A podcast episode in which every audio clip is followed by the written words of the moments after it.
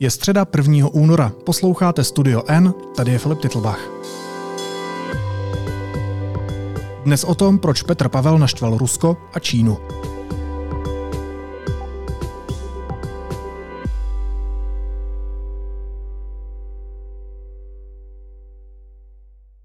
Zvolený prezident Petr Pavel ještě ani nesložil slib a už se mu podařilo naštvat Rusko a Čínu. A i z dalších kroků vyplývá, že se česká zahraniční politika po mnoha letech neschod vydá jinou cestou. Jak Pavlův přístup změní fungování hradu? Budu se o tom bavit s investigativním reportérem Lukášem Prchalem a reportérkami zahraniční redakce deníku N Petrou Procházkovou a Magdalenou Slezákovou. Lukáši, Majdo, Petro, Skupino, vítejte, ahoj. Ahoj. Ahoj. Ahoj, Skupino. Já musím říct, že ve vztahu k Číně se s Milošem Zemanem asi hodně rozcházím musíme být ostražití a musíme eh, brát Rusko jako potenciální hrozbu. Čína rozhodně eh, není pro nás eh, přátelskou zemí. Je zemí, která je postavena na úplně jiných hodnotách, na úplně jiných základech a její strategické cíle se neschodují s těmi našimi.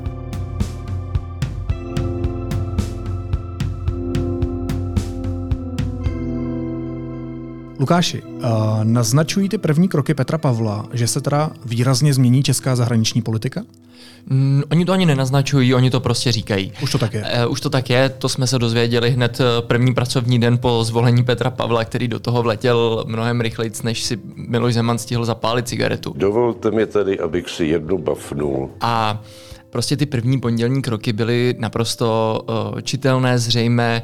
Nevím, jestli byly očekávatelné takhle rychle ty kroky za sebou, ale prostě my jsme viděli uh, jeho naprosto diametrálně odlišný přístup k Číně, k Rusku, ke všemu vlastně, Aha. co jsme deset let vydali od Miloše Zemana. No a je to běžné, aby teprve zvolený prezident, který ještě neprošel inaugurací a který ještě nesložil ten prezidentský slib, aby už si tvořil zahraniční politiku, obvolával prezidentku Tchajvanu, uh, zmiňoval, že pojede na Ukrajinu a tak dál?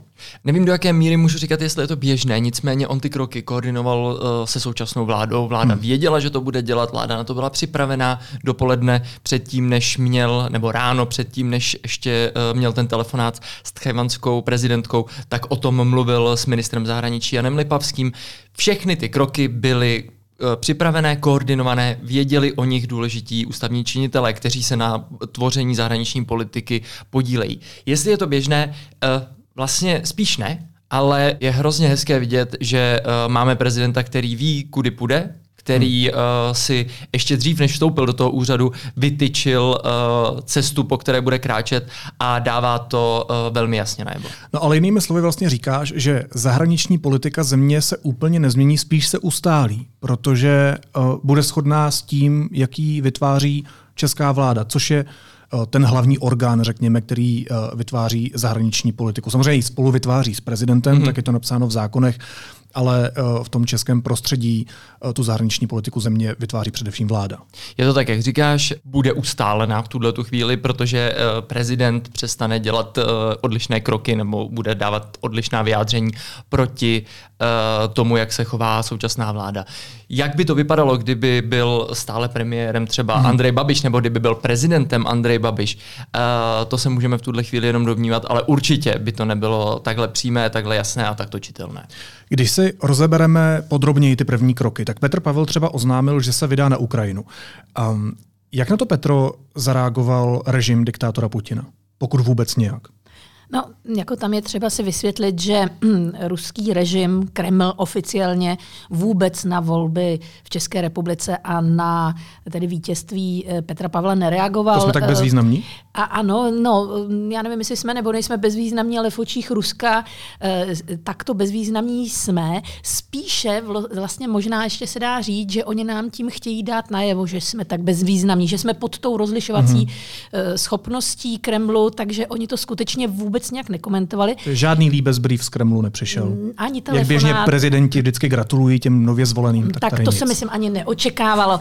Nicméně eh, média, a to i oficiální média, eh, se jak k těm prvním krokům Pavla, tak k jeho zvolení vyjadřovala, ale všechno to bylo takové unizono, titulky, natovský generál se stal prezidentem České mm-hmm. republiky, připomínali se jeho vztah k Rusku ještě ve vysoké funkci na to po roce 2014, po okupaci Krymu. E, připomínalo se, že je prostě jednoznačně prozápadní, ale nějaké velké analýzy nebo na tož protesty. No hmm. protestovat hmm. proti někomu, e, o kom si myslíš, že je vlastně pouze sluhou Spojených států, to ti jakoby nestojí za to. Tak ta zkratka na to, ta Severoatlantická aliance, to bude asi ta hlavní rozbuška pro to ruské publikum, respektive pro ten ruský režim u Petra Pavla. Ano, dalo by se to schrnout do věty.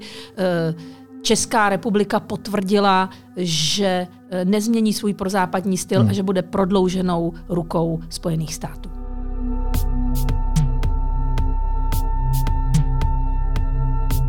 Po nástupu Vladimíra Putina k moci eh, vstřícnost západu k Rusku byla, řekl bych, až nadstandardní a bohužel Vladimír Putin ji jenom zneužil a, a vysvětlil si ji jako slabost západu.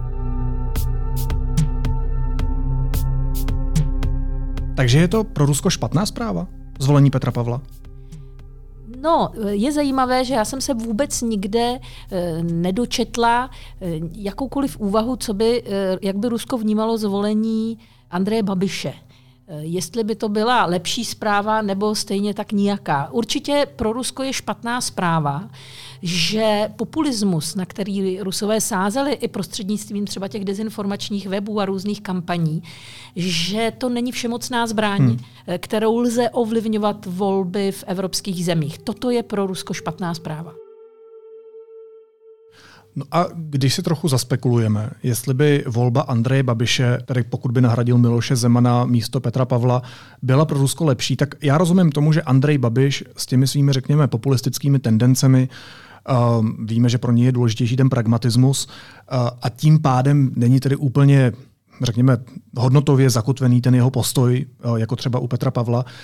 Tak i přesto přece nemůžeme říct, že by byl Andrej Babiš pro kremelsky naladěný, že by to pro Rusko byla výhra, kdyby se stal prezidentem. No vůbec ne, pokud já vím, tak Andrej Babiš žádné drůbežárny v Rusku nemá, takže si myslím, že u něj ta vazba na ten východ prostě není proto, protože hmm. tam nemá žádný, žádné zájmy a jeho zájmy jsou čistě biznisové, eh, tak si myslím, že a navíc on má s Ruskem údajně eh, nějakou dávnou špatnou zkušenost, zase se to týká biznesu, eh, takže já si myslím, že tam by nehrozilo něco jako nějaký ideologický příklon k východu, to vůbec ne. Myslím si, že Andrej Babiš by dělal to, co je pro něj výhodné a nezdá se, že by teď pro někoho bylo výhodné se nějakým výrazným způsobem přiklánět k Moskvě. Já bych tomu jenom ještě dodal takovou drobnost, která se furt opakuje, ale hmm. možná je dobrý furt připomínat. Byl, Andrej Babiš byl uh, premiérem vlády, která vlastně tady uh, před dvěma lety vyhostila půlku ruské ambasády kvůli tomu odhalení, že za výbuchy ve Brběticích mohli dva ruští agenti, respektive celá skupina hmm. GRU. Na základě jednoznačných důkazů získaných vyšetřováním našich bezpečnostních složek musím konstatovat, že existuje důvodné podezření, o zapojení důstojníků ruské vojenské spravodajské služby GRU jednotky 29155 do výbuchu muničních skladů areálu Vrbětice v roce 2014. Jako ministr zahraničních věcí České republiky jsem se rozhodl vyhostit všechny pracovníky ruské ambasády v Praze, které byly našimi tajnými službami jasně identifikováni jako důstojníci ruských tajných služeb, tedy SVR a GRU. Do 48 hodin musí opustit Českou republiku 18 pracovníků ruské ambasády. Tady se jako ukazuje, že on vlastně aspoň tím směřováním pro západním uh, by tu cestu jako si udržel. Jeho hodnotový nastavení je trošku, ně, trošku jiná otázka, ale to směřování na západ bychom měli i s Andrejem Babišem. No tak ale není už to teda ve výsledku jedno, kdo u nás z pohledu Rusů, teda kdo u nás uh, sedí na hradě, protože nás stejně zkrátka považují za nepřátelskou zemi, protože stejně u nás tu zahraniční politiku přece jenom hlavně tvoří vláda. Není to jedno. Dalo by se to tak říct, ale ještě bych připomněla tři takové skutečnosti. Jedna je, že eh, my v rámci těch zemí Vyšegrádu, dejme tomu, eh, jsme eh, jako méně pro Rusy zajímaví než Maďaři. Z důvodu, které známe, nebo Poláci z důvodu toho, že Poláci jsou blíž a jsou větší a dávají 4% na zbrojení a je tam daleko vlastně taková militantnější retorika. Takže, vůči Rusům. Vůči Rusům. Takže my prostě tam nezaujímáme žádné výsadní postavení, které by nutilo Rusy třeba komentovat ty politické události, které u nás eh, probíhají. Tady opravdu na těch volbách pro ně bylo nejzajímavější, že je to nástup natovského generála, jak mm-hmm. oni říkali. Je tam zajímavá jedna věc a mě zarazilo, že se o tom vůbec nemluvilo a nepsalo. Dost jsem to vyhledávala a očekávala v ruských médiích a neobjevilo se to tam. A to je velmi významná zkušenost generála Pavla e, ze setkání s Gerasimovem, se současným vlastně velitelem, jak říkají rusové, speciální vojenské operace, jinak s náčelníkem generálního štábu ruské Což mimochodem v té kampani Andrej Babiš velmi silně ano, jak on se to využíval tam, tuhle on informaci. to používal a rusové na to jakoby, jakoby zapomněli. Ono se odehrálo v roce 2017. V Baku byla to velmi významná schůzka, která měla v té vojenské oblasti naladit jakési vztahy po Krymu, tedy mm-hmm. po okupaci Krymu, měla naladit vztahy mezi NATO a Ruskem. Tak toto téma se tam vůbec neobjevilo. Objevoval se tam suchý životopis Pavla a myslím si, že Rusům skutečně by mohlo být jedno, jestli Pavel nebo Babiš, s jednou malinkou výjimkou a to je, řekla bych, jako zkušenost Pavla v těch bezpečnostních otázkách a jeho zřejmě větší přísnost, mm, mm. která tady bude panovat. A Rusové, jak známo, když to nejde dveřmi, tak to zkouší oknem, eh, pronikají na ten mediální trh do té, mm, do té jaksi dezinformační sféry a tady si myslím, že by jim vyhovoval někdo, eh, kdo třeba není v té oblasti tak zkušený a tak dále, ale máme toho jiné, jiné jaksi no, služby. No, takže... A proč nevyužili toho Gerasimova nějakým způsobem v té ruské propagandě? No, protože ta schůzka e, nebyla ničím tehdy, e, ničím jako skandální. Ona vlastně skončila dobře. E, Pavlovi se podařilo podle mého názoru alespoň jako komunikovat s člověkem, který mluví úplně jiným jazykem, a teď nemyslím ruštinu a angličtinu. E, a on, e, došlo tam k dohodě, že ten vojenský kontakt se bude rozvíjet, že tedy ačkoliv politicky je to naprosto e, uzavřeno ty vztahy mezi Západem a Ruskem, tak na vojenské úrovni, že se musí kontakt obnovit z hlediska jaksi bezpečnosti mm-hmm. Evropy a mhm. vlastně celého světa.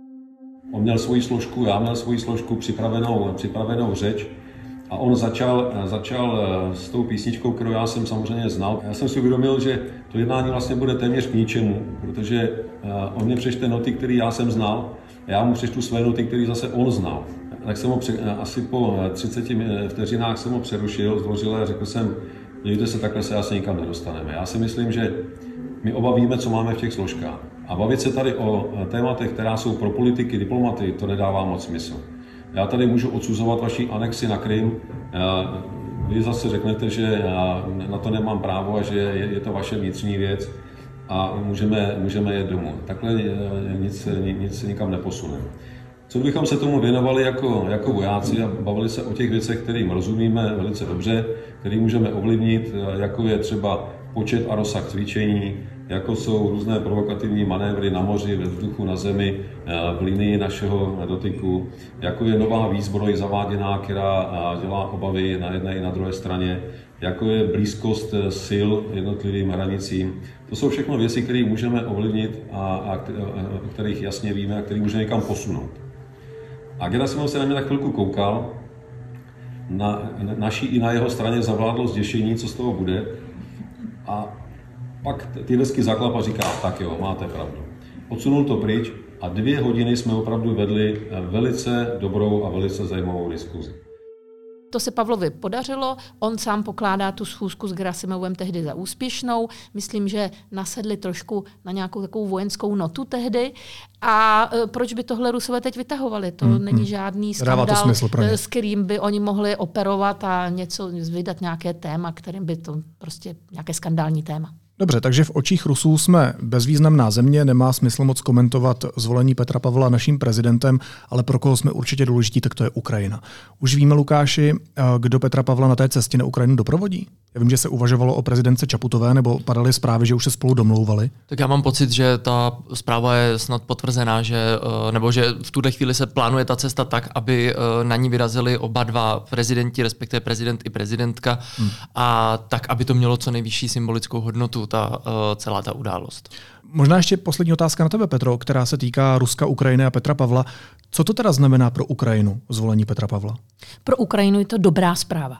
A to především proto, že Pavel je pro Ukrajince čitelný, vědí, že eh, on bude pokračovat v té politice i vlastně tlaku na ostatní státy, aby zvýšili dodávky, zvýšili pomoc, neustávali v té pomoci. On to ostatně mnohokrát řekl v té kampani.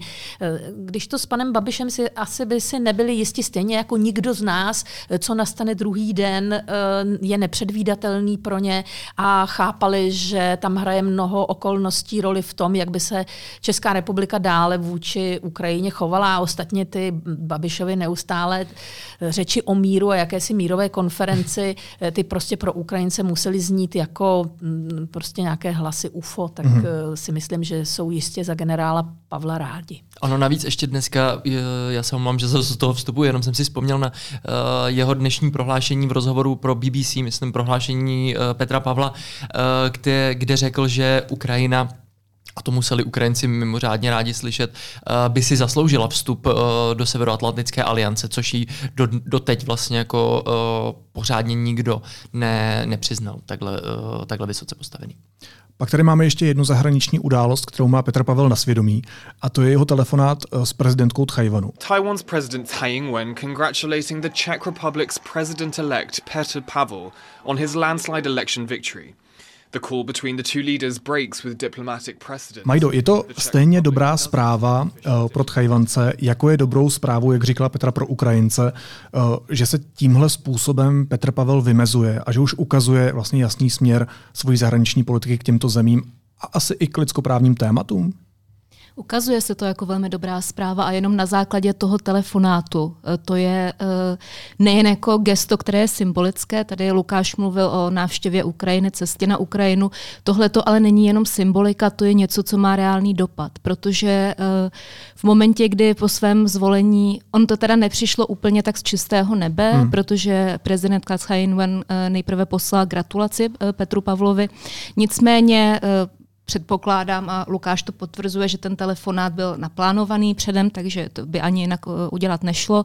Uh, Není dobrá zpráva jenom ten telefonát, je dobrá zpráva i to, co v tom telefonátu zaznělo a především to, co údajně tedy eh, během toho telefonátu řekl náš nově zvolený prezident, eh, ještě tedy nejmenovaný, mm. ale zvolený, a sice to, že eh, na místo čeho si čemu se říká politika jedné Číny, by možná stálo za to zavést jakýsi jako dvojí systém přístupu vůči čínské a tajvanské otázce. To znamená rozlišovat mezi Čínou a Tajvanem a udržovat ty vztahy na obou liních, což je něco, co doposud to byla nezaznělo. ohromná změna ne, v české zahraniční politice. The Czech Republic doesn't have official diplomatic ties with Taiwan. Direct contact between Taiwan's president and the head of a country that doesn't recognize Taipei is rare. Protože my, pokud se nepletu, tak uh, akceptujeme pouze tu politiku jedné Číny. Ano, je to tak, nicméně je to zatím jenom takový náznak, eh, nevím, to by možná věděl Lukáš o něčem, jestli se chystá nějaká redefinice, nicméně, a to nevím, jestli posluchači vědí, ale eh, Česká republika vydala vlastně novou strategii v listopadu, která se týká zahraniční politiky a kde se o a Indo-Pacifiku výslovně, hmm. kde se o Číně mluví jako o takzvaném systémovém soupeři, což je něco, co už, za co už Čínskou lidovou republiku před časem prohlásily Spojené státy. Hmm. Teď se na tuhletu stranu přiklonila i Česká republika, která Co to je... znamená, jak bys to přeložila? Uh, je to... Uh, dejme tomu země nebo aktér, vláda, mocná vláda, na kterou je zapotřebí dát si pozor, eufemisticky mm-hmm. řečeno. Je to někdo, s kým se má spolupracovat, ale uh, s před kým bychom se měli mít na pozoru a uh, zacházet s těmi vztahy obezřetně. Čína ve vztahu k nám bude postupovat podle pravidla rozděl a panuj. A pokud bude schopna nás rozdělit na menší celky, které nebudou představovat ve vztahu k čín, síle čínské ekonomiky, financím, vědě, technice odpovídající protiváhu, tak bude mít tendenci si přenastavovat pravidla podle sebe. A pokud to nechceme dopustit, tak opravdu musíme jednat společně. No a co se týče Tchajvanu, tak ty si říkala právě, není to jenom gesto, ale i obsahově je to velmi zajímavá nebo důležitá věc z naší strany. Jak to zarezonovalo Tchajvanem? Protože tak my víme, že v ruských médiích nic moc, v ukrajinských médiích ano, v tchajvanských médiích co? V tchajvanských médiích uh, velká pozornost místy euforie, nicméně... Fakt? Jako tam... zpráva číslo jedna? Eh, chvilku asi ano, myslím hmm. si.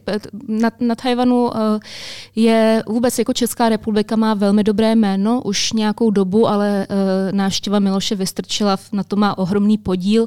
Já jsem to možná už říkala minule, když jsme se bavili v podcastu mimo jiné i o Tajvanu, ale třeba já jsem tam byla teď v prosinci na služební cestě a hotel, ve kterém jsem bydlela, tam měl 10 vlajek ve vestibulu a jedna z těch vlajek byla vlajka České hmm. republiky. Každý, s kým se tam baví, víte a kdo není úplně mimo, kdo se trochu zajímá o politiku, tak ví, co, co je to Česká republika, ví, jak vlastně v posledních několika letech postupovala vůči Tajvanu. Takže tohleto uh, opravdu je to jako gesto, které má ohromný dopad pro Tajvance a které jim uh, dodává uh, nějakou, dejme tomu, sebejistotu a ten hrozně důležitý, pro ně hrozně důležitý pocit, že na to nejsou sami. Když se zmínila Majdo eh, Miloše Vystrčila, tak eh, Miloš Zeman právě odmítal zvát na setkání nejvyšších ústavních činitelů o zahraniční politice eh, šéfa Senátu Vystrčila, protože byl nad Chajvanu a tu jeho cestu označoval za klukovskou provokaci. Na druhou otázku odpovídám, že to hodnotím jako klukovskou provokaci kde bych měl být velmi stručný. Panu Kuberovi předtím, než měl jet nad Chajvan, dokonce Zeman řekl, že když vyrazí eh, do téhle země, tak u něj skončil. Tak jak velký je to obrat na Pražském hradě? No, ohromný. Jako, tam je prostě obrat o 180 stupňů uh, vůbec vůči, uh, hlavně tedy vůči Číně. Eh, nebo Tajvanu, ale uh, i vůči Rusku, kde tedy poslední měsíce kvůli uh, ruskem rozpoutané válce proti Ukrajině přehodnotil hmm. svůj vztah k Rusku i Miloš Zeman. Ale uh, ten přístup bude úplně jiný. Tam je nejdůležitější to, že ten přístup k těm zemím nebo k těmhle otázkám, k těmhle problémům bude jeden nebudeme mít přístup k Rusku jeden na hradě a druhý ve vládě a v hmm, Senátu. Hmm. Teď to prostě půjde ruku v ruce, což je na tom ten asi to nejlepší, to nejpodstatnější, co bychom si z toho měli odnést. Je to jako benefit české je, zahraniční politiky? Myslím, Není to velký benefit a oproti tomu, to co, jsme, co jsme zažívali posledních uh, deseti letech s Milošem Zemanem, který Počkej, prostě a nemůže jako být donutil... ta polemi- polemika třeba v něčem zdravá? Polemika vždycky může být zdravá, ale když máš určený, uh, co je dobré pro zemi a uh, ví to vlastně jako většina demokratického světa, tak uh, tam už není moc prostoru pro hmm, nějakou hmm. redefinici uh, t- toho problému nebo t- toho tématu. Já jsem, promiň, já jsem ještě chtěl jenom dodat, uh, ještě si vzpomeňme, ty jsi zmínil uh, Miloše Zemana a jeho slova bývalému předsedovi Senátu uh, panu Kuberovi, který uh, nás ještě předtím, než stihl odjet na Tajvan, což plánoval dlouho, tak umřel, bohužel. Tak on přece byl ze strany hradu vydírán, aby jako nad, uh, vůbec na Tajvan nejezdil, aby ani o tom neuvažoval. Tak si možná pojďme si připomenout Současný... ten dopis, který si objednal ano, u čínské ambasády ano, Vratislav to jsem teďka Chtěl, to jsem teďka chtěl ano. připomenout. Jeho kancléř Vratislav Minář dokonce byl na čínské ambasádě, aby si vyžádal dopis, který mohli, já nevím, jak to nazvat, ale prostě jako úplně odporně vydírat hmm. uh, uh, pana Kuberu a nutit ho, aby odstoupil od t- toho plánování té návštěvit Chajmanu. Lze pochopit čínskou kritiku tohoto kroku. Máte pochopení pro výhrušky Číny?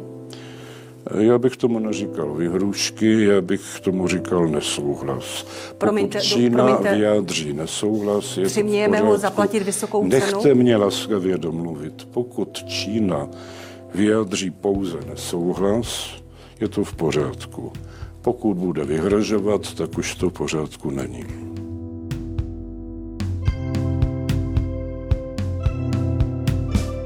to je jenom jeden z mnoha uh, aspektů toho, co tahle ta parta, která nyní zmizí z hradu, dělala. No počkej, a je to jenom názor Miloše Zemana a jeho okolí, který teď Petr Pavel odstřihne?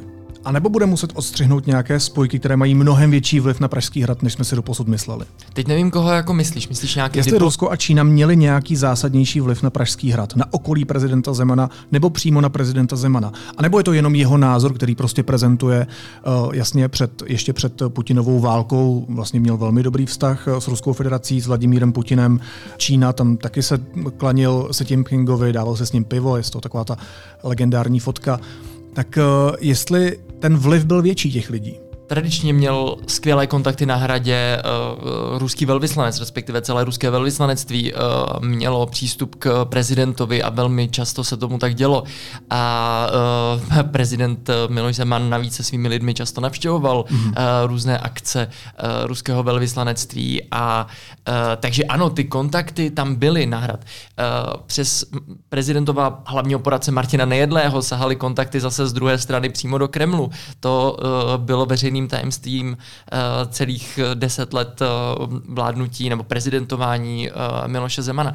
A takových kontaktů přímo do kanceláře prezidenta bylo mnohem víc, protože prezident přijímal nebo zval na oficiální akce hradu i lidi, kteří byli napojeni na uh, separatisty uh, pro ruské, na uh, lidi, kteří spolupracovali uh, s ruskými uh, tajnými službami mm-hmm. nebo pro ně pracovali a už potom nepracovali, kteří měli své uh, sítě kontaktů tady v České republice. Bylo toho celá řada. Tyhle lidé v tuhle chvíli, doufejme, už se tam nebudou objevovat. No a co se Číny týče, tak uh, tam uh, bavíme se, nebo ty si řekl názor, tak to, to mě pobavilo a zasmála jsem se tiše, abych nerušila kolegu Prchala. Ale eh, jako už vlastně to slovo polemika předpokládá, že budete naslouchat druhé straně a budete s ní diskutovat. To uh, hrad uh, míněno tedy Miloš Zeman a jeho okolí nikdy nedělali a uh, názor je názor a pak uh, druhá věc jsou nějaké biznesové vazby. Myslím, že tady úplně stačí tři písmena PPF a uh, to je to, co definovalo zejména na co definovalo eh, přístup hradu vůči Číně. Připomněl si to, ten půl litr, nebo ona to možná byla, byla malá piva, spíše se kterými si uh, s generálním tajemníkem si uh, ťukali. Já si myslím, že ještě zasadili nějaký strom, tak by mě zajímalo. No, tak by mě zajímalo. Ještě pořád takhle roste. Roste, tak mo- možná třeba teď uh, Oseknou. nedopadne to s ním úplně nejlépe. Ze žlout neuvidíme. A dělám si legraci, ale, ale uh, jistě ten, ten uh, přístup uh, hradu vůči Číně byl čistě utilitaristický a rozhodně hmm. se nepojil s nějakými ideály nebo, nebo um, dejme tomu ideologickou uh, z duše, z čisté duše míněnou podporu. Já než ti dám slovo Lukáši, ty se tady hlásil hmm. a tak jenom dodám, že moje otázky, já tady hru takového ďáblova advokáta jako moderátor, tak uh, jenom, že neříkám své názory, jenom se vás snažím trošku provokovat. Lukáši, promiň. Já jsem jenom chtěl říct, ty jsi zmínila PPF, ale asi bychom neměli zapomenout zmínit i uh, CEFC a Jaroslava Tvrdíka, který hodně uh, také promlouval do toho vztahu uh, mezi Českou republikou a Čínou, protože on sem přivedl, nebo jeho si najali, aby sem dostal čínský kapitál, čínské investice. Teď tady dělám uh, uvozovky prsty, ale radši to zdůrazním, Děláš. protože, protože ty investice se nikdy uh, pořádně neprojevily a všechno se to postupně rozpadlo.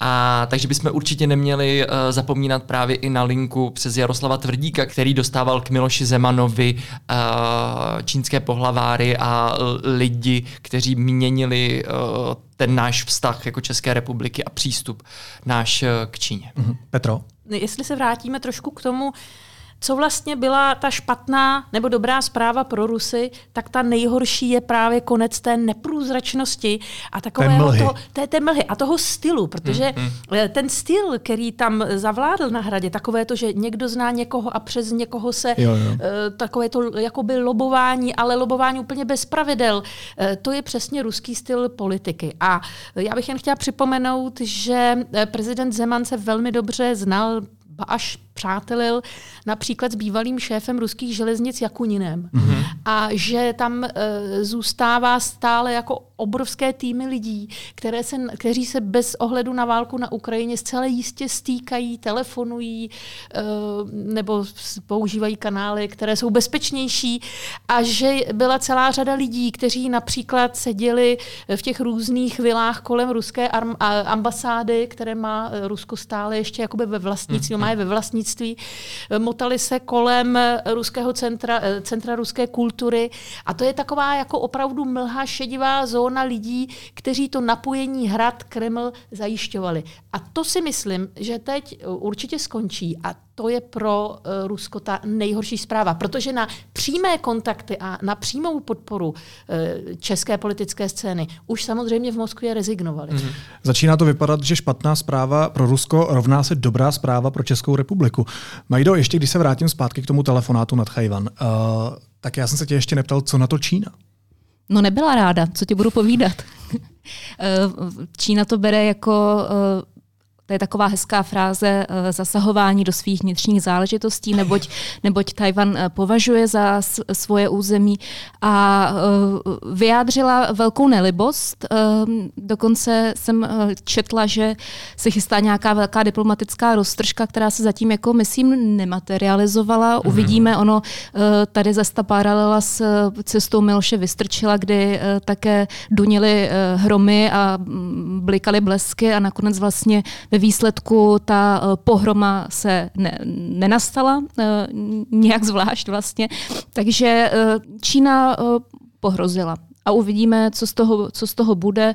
Tak ona jak už nějak to... volala na ministerstvo zahraničí, ne? pokud se nepletu. Ona volala na, do Pekingu vlastně na náš zastupitelský Aha. úřad, ale já jsem jenom chtěl říct, že skutečně ještě ta roztržka jako nezačala. Uvidíme, jestli vůbec nějaká přijde, protože uh, Čína má... Inaugurace teprve bude. ten, ta možnost, jako jak ta roztržka může pokračovat, nebo jak vůbec může uh, nějak nabít uh, na nějaké větší důležitosti, uh, těch možností je velmi málo, protože oni můžou poslat co? Nějaký dopis, nějakou stížnost, nějakou notu diplomatickou, můžou pohrosit uh, vypovězením některých třeba diplomatů, a, uh, což pravděpodobně nenastane, to jako mm-hmm. jsou mhm. nějaký černý scénáře, anebo můžou začít hrozit tím, že co zakážou České republice vyvážet uh, orchestrion do Číny, nebo uh, vařečky, nebo klavír a to bude tak celé. No na druhou stranu, ale zase, když uh, Čínu pozlobila, uh, nebo namíchla možná spíš Litva, mm-hmm. když uh, vlastně dovolila, aby uh, tajvanskému zastupitelství uh, ekonomické uh, a kulturní kanceláři, ale de facto tedy ambasádě, aby neslo uh, místo tajpejská uh, název tajvanská, tak také z toho byla velká, velké pozdvižení. A Čína uh, tam jako ty výhrušky splnila. Ono se zprvu jako mluvilo o tom, že to vlastně nebude mít uh, velký dopad, ale nakonec právě skrze tu ekonomickou stránku to vedlo dokonce i k politické roztržce na, na litevské politické půdě. Takže, takže uvidíme, ale zatím, jak říkal Lukáš, zatím se nic uh, tak zásadního neděje. Takže v tomhle smyslu, když to schrnu, minimálně dalších uh, pět let bude Pražská zoo bez pandy. Pandy jsou v jiných zoo a není zas tak složité teďka už po covidu cestovat. Navíc eh, každý, kdo si zadá do vyhledávače panda na nějakých sociálních sítích, tak si zajistí skrze algoritmy eh, denodenní přístup k těmto živočichům. Já jsem zářím příkladem toho, že jakmile se jednou podíváte na pandu, tak už neuniknete potom, takže já bych se tím netrápila. A pandy konec konců, já, já jsem se na ně byla podívat ve Vídni, stejně jako na koaly. Mhm. Byla to krásná cesta a tady mi to nějak nechybí. Máme tady ty luskouny tajvanské, ty, ty se nám rozmnoží brzy, nebo možná už se rozmnožily. A s těma třeba existují úžasné memy a podobně, takže s nimi je taky velká zábava. Je s nimi taky legrace. No tak, uh, ona ta politika Petra Pavla dostává i svoje nálepky, tak já jednu použiju, kterou jsem četl na sociálních sítích. Vnímáte to tak, že hrad nastoupí diplomatičtější přístup, který bude podobný tomu, který uh, po revoluci zavedl Václav Havel? Je to cesta Havla, to, co on teď dělá, nebo je to, to jenom rýmuje Havel Pavel? No já si teda pamatuju, protože já jsem byla v 90. letech v Rusku a pamatuju si, že pan prezident Havel měl s tím přístupem k Rusku strašný problémy, že docela dlouho hledal uh, tu hranici, uh, jako co ještě ano a co už ne. Například uh, byl pozván na um, velkou vojenskou přehlídku na Rudém hmm. náměstí v době, kdy zuřila válka v Čečensku. A uh, oni mu to neřekli, takhle se Rusové, prostě takhle oni to dělají, že jo? Oni mm-hmm. tě tak jako řeknou půlku pravdy a pak tě dostanou do nějaké trapné situace a pak tě tím vydírají. To je prostě jejich, jejich takový způsob. Ale my jsme to zjistili eh, ten večer před tou přehlídkou a eh, tak jsme to trošku napráskali panu prezidentovi tehdy, takže on tam pak, on tam pak jako nešel, ale vím, že z toho byl úplně jako nešťastný, protože vůbec nechápal, jak v těch ruských vodách chodit, nebo plavat spíš, jo, že právě pro lidi, jako, je, eh, jako byl Havel, to bylo strašně složité. Ale já si tady myslím, že trošku to bude jiné v tom, že generál Pavel přece jenom eh, z toho titulu, jakou funkci zastával v NATO, eh, a Rusko bylo jednou z hlavním, jeho, jedním z hlavních témat. Takže on má jako v tomto daleko větší průpravu a hmm. zkušenosti hmm. a že eh, bude k některým věcem poměrně nekompromisní i proto, že po roce 2014 po okupaci Krymu se oka- ukázalo, že jakékoliv kompromisy vedou k tomu, že Rusové to prostě berou za slabost a že tak to postupovat prostě nelze. Ještě k tomu možná bych dodal jenom takovou drobnost, že uh, my už nyní víme, že Petr Pavel má kolem sebe docela silný diplomatický tým, který přesně na tuhle tu oblast uh, má, řekněme, specializaci. Hmm. A už dlouhodobě tedy. A ví moc dobře mluvím o Petru Kolářovi v tuhle chvíli, o bývalém velvyslanci v Rusku i uh, v USA, který prostě ví, jak v těchto vodách uh, chodit, co říkat, uh, možná tedy i co neříkat a uh, jak k tomu přistoupit, tak doufujeme, že uh, uvidíme ty kroky jenom v dobrém. Já to možná ještě trochu zobecním. Mě by zajímalo, protože Václav Havel v těch 90. letech, a nejenom Václav Havel, ale i ten tým kolem něj, jak si prostoupili tu českou zahraniční politiku lidskoprávní agendou? To myslím, že jsme byli takovým zářným příkladem ve světě, který opravdu dbal na to a upozorňoval na to, když se někde porušovala lidská práva. Často jsme se setkávali eh, s těmi vůdci, kteří třeba i často žili v exilu a tak dál. A pomáhali jsme jim nějakým způsobem uh, i, i, i různými gesty. Je v tomhle Petr Pavel v něčem Václavu Havlovi podobný? A nebo to bude eh, tak jako napůl i třeba s ekonomickou diplomací, protože on to říkal v kampani, což mimo mimochodem je takový ten hlavní přístup Miloše Zemana, tak nakolik on bude pragmatik a bude uh, nějakým způsobem spát tu ekonomickou diplomacii na první místo a nakolik pro něj budou zásadní spíš ty hodnoty lidskoprávní, uh, humánosti a takových věcí? se na mě obracíš jako na pamětníka. Ano. Nebo, to děkuju, uh, protože určitě ne odborník, ale spíš pamětník v tuhle chvíli. No, já si myslím, že, nebo z toho, co uh, doposud uh, Petr Pavel říkal, vyplývá, že on se pokusí uh, ty věci skloubit. Havel byl eh, naprosté zjevení na politické scéně a uh, já bych to úplně nesrovnávala. Vzhledem k Rusku už vůbec ne, protože Rusko 90. let není, není Putinovo Rusko dnes. Hmm, hmm. Jsme úplně v jiné situaci a chovat se v této situaci bude daleko, jako vyžadovat daleko větší obezřetnost než tehdy. A taková určitá strašně sympatická Havlova naivita, se kterou šel do některých některých věcí, tam myslím, že u Pavla nepřichází v úvahu. Ale příklon k lidským právům, ono, víš co, potom, co odchází z hradu člověk jako Miloš Zeman, tak cokoliv bude příklon k lidským právům. Kdokoliv je potom aktivista lidskoprávní. Eh, ano, tak, eh, ale mm, jako, jako z pamětníka země víc nedostaneš. To mi stačí. Ještě se obrátím na Lukáše a pojďme se přesunout z té zahraniční politiky do té spíš domácí politiky. Jak se změní vztah Pražského hradu, respektive teda prezidenta uh, k tajným službám. A teď se ptám přímo na BIS, Bezpečnostní informační službu, a pana, chtěl jsem říct generála Koudelku, ale zatím je pouze generál Pavel. uh, už v tuhle chvíli je jasné, že se změní uh, stejně jako se změní ten přístup k zahraniční politice. Uh, Petr Pavel bude mít úplně pravděpodobně uh, úplně stejný vztah uh, ke všem spravodajským službám, což bude skvělé, protože nebude jednu vylučovat a se dvěma ostatními se bude snažit bavit. Uh, rozhodně se bude bavit uh, nově i s bezpečnostní informační službou. Uh, jejíž ředitel dlouholetý Michal Koudelka uh, byl trnem v oku uh, Miloše Zemana a jeho nejbližších spolupracovníků, uh, pana Nejedlého a Mináře. A víme, že ta spolupráce bude standardní, protože ono nám to připadá opravdu jako něco uh, nezvyklého, něco mimořádného, ale ona bude prostě jenom standardní a i to bude ohromný uh, úspěch a ohromná změna. A tohle už víme kvůli tomu, že uh, Petr Pavel oznámil, že po dlouhých letech, co na to uh, Michal Koudelka nečeká, ale co už si to dávno zaslouží, bude povýšen na generála při uh, první brzké příležitosti, jak řekl Petr Pavel. Naposledy to prý Miloš Zeman roztrhal ten papír. Ani ano, naposledy, naposledy se ji ani nepřečetl a rovnou jej roztrhal, když mu byl přinesen. Uh, Takže teď už bude generálem. Teď bude jednat generál s generálem. Ano, teď už bude... Ve službě, pardon. Ano, ale budeme mu prosím říkat prezident. Ano. Tomu jednomu. Tomu druhému můžeme začít říkat generál. A ještě jedna domácí věc, Lukáši. Petr Pavel se obrátil na nejvyšší kontrolní úřad protože uh, chtěl zkontrolovat kancelář prezidenta republiky. Kvůli skartacím. Kvůli skartacím. Vůbec se tomu nedivím, ale to není poprvé, co nejvyšší kontrolní úřad uh, kontroluje KPR. Není uh, jedna uh, velká, řekněme, hloubková kontrola už byla uh, hotová, nebo je nyní hotová. Nejvyšší kontrolní úřad oznámil, že uh, ty závěry jsou uh, v tuhle chvíli schválené, jsou připravené, nicméně... A co v nich je? No, my to nevíme. My se jenom domníváme, nebo máme nějaké útržky informací, které prostě k nám doplynuly přes různé uh, lidi, ale ten závěr není zveřejněný, nebude v nejbližší době zveřejněný, protože si jej vyžádala policie právě kvůli závěrům uh, toho, co z toho vyplynulo. Policie v tuhle chvíli uh, se tím se tím prokousává, zabývá se tím a jsou to většinou uh, záležitosti týkající se hospodaření. Mm-hmm. Takže uh, tam si asi budeme muset ještě nějakou chvíli počkat, než zjistíme tedy, na co nejvyšší kontrolní úřad přišel. No počkej, a, a, a, no. a nakolik je možné, že to bude ještě horší, než jsme čekali? No jako já jsem velký optimista a myslím si, že to uh, bude mnohem horší, než, si, než očekáváme. Ale uh, ještě jsem chtěl přistoupit k té poslední žádosti uh, týmu Petra Pavla o jinou kontrolu hmm. NKU a ta by se měla týkat skartací na hradě.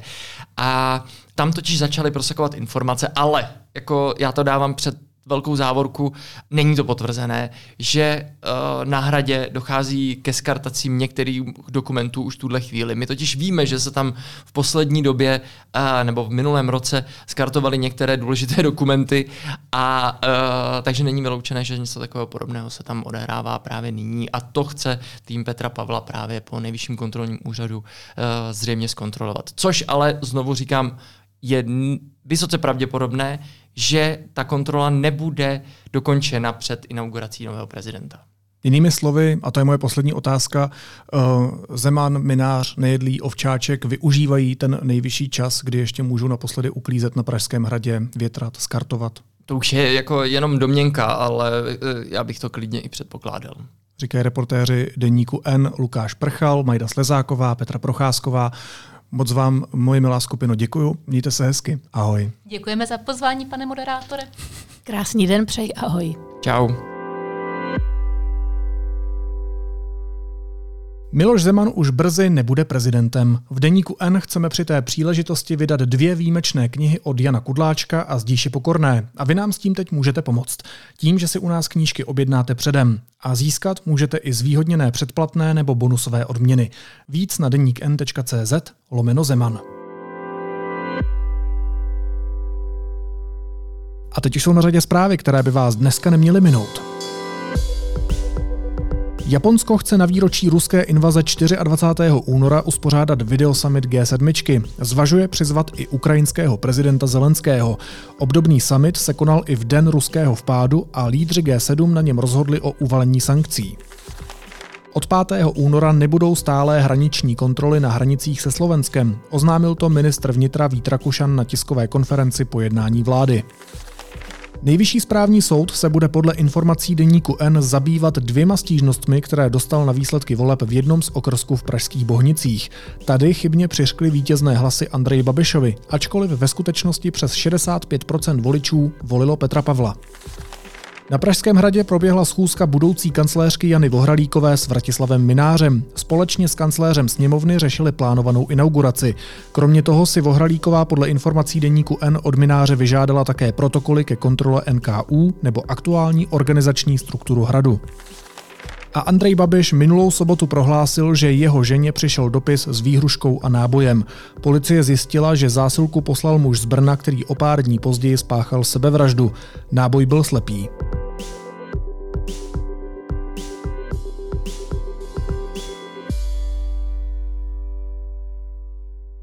A na závěr ještě jízlivá poznámka. Karel Havlíček neustále opakuje, že vyzývat někoho k sázení posledních úspor na kandidáta s vědomím, že prohraje, byla taková nadsázka. Karel Havlíček je charakter. To je taky taková nadsázka. Naslyšenou zítra.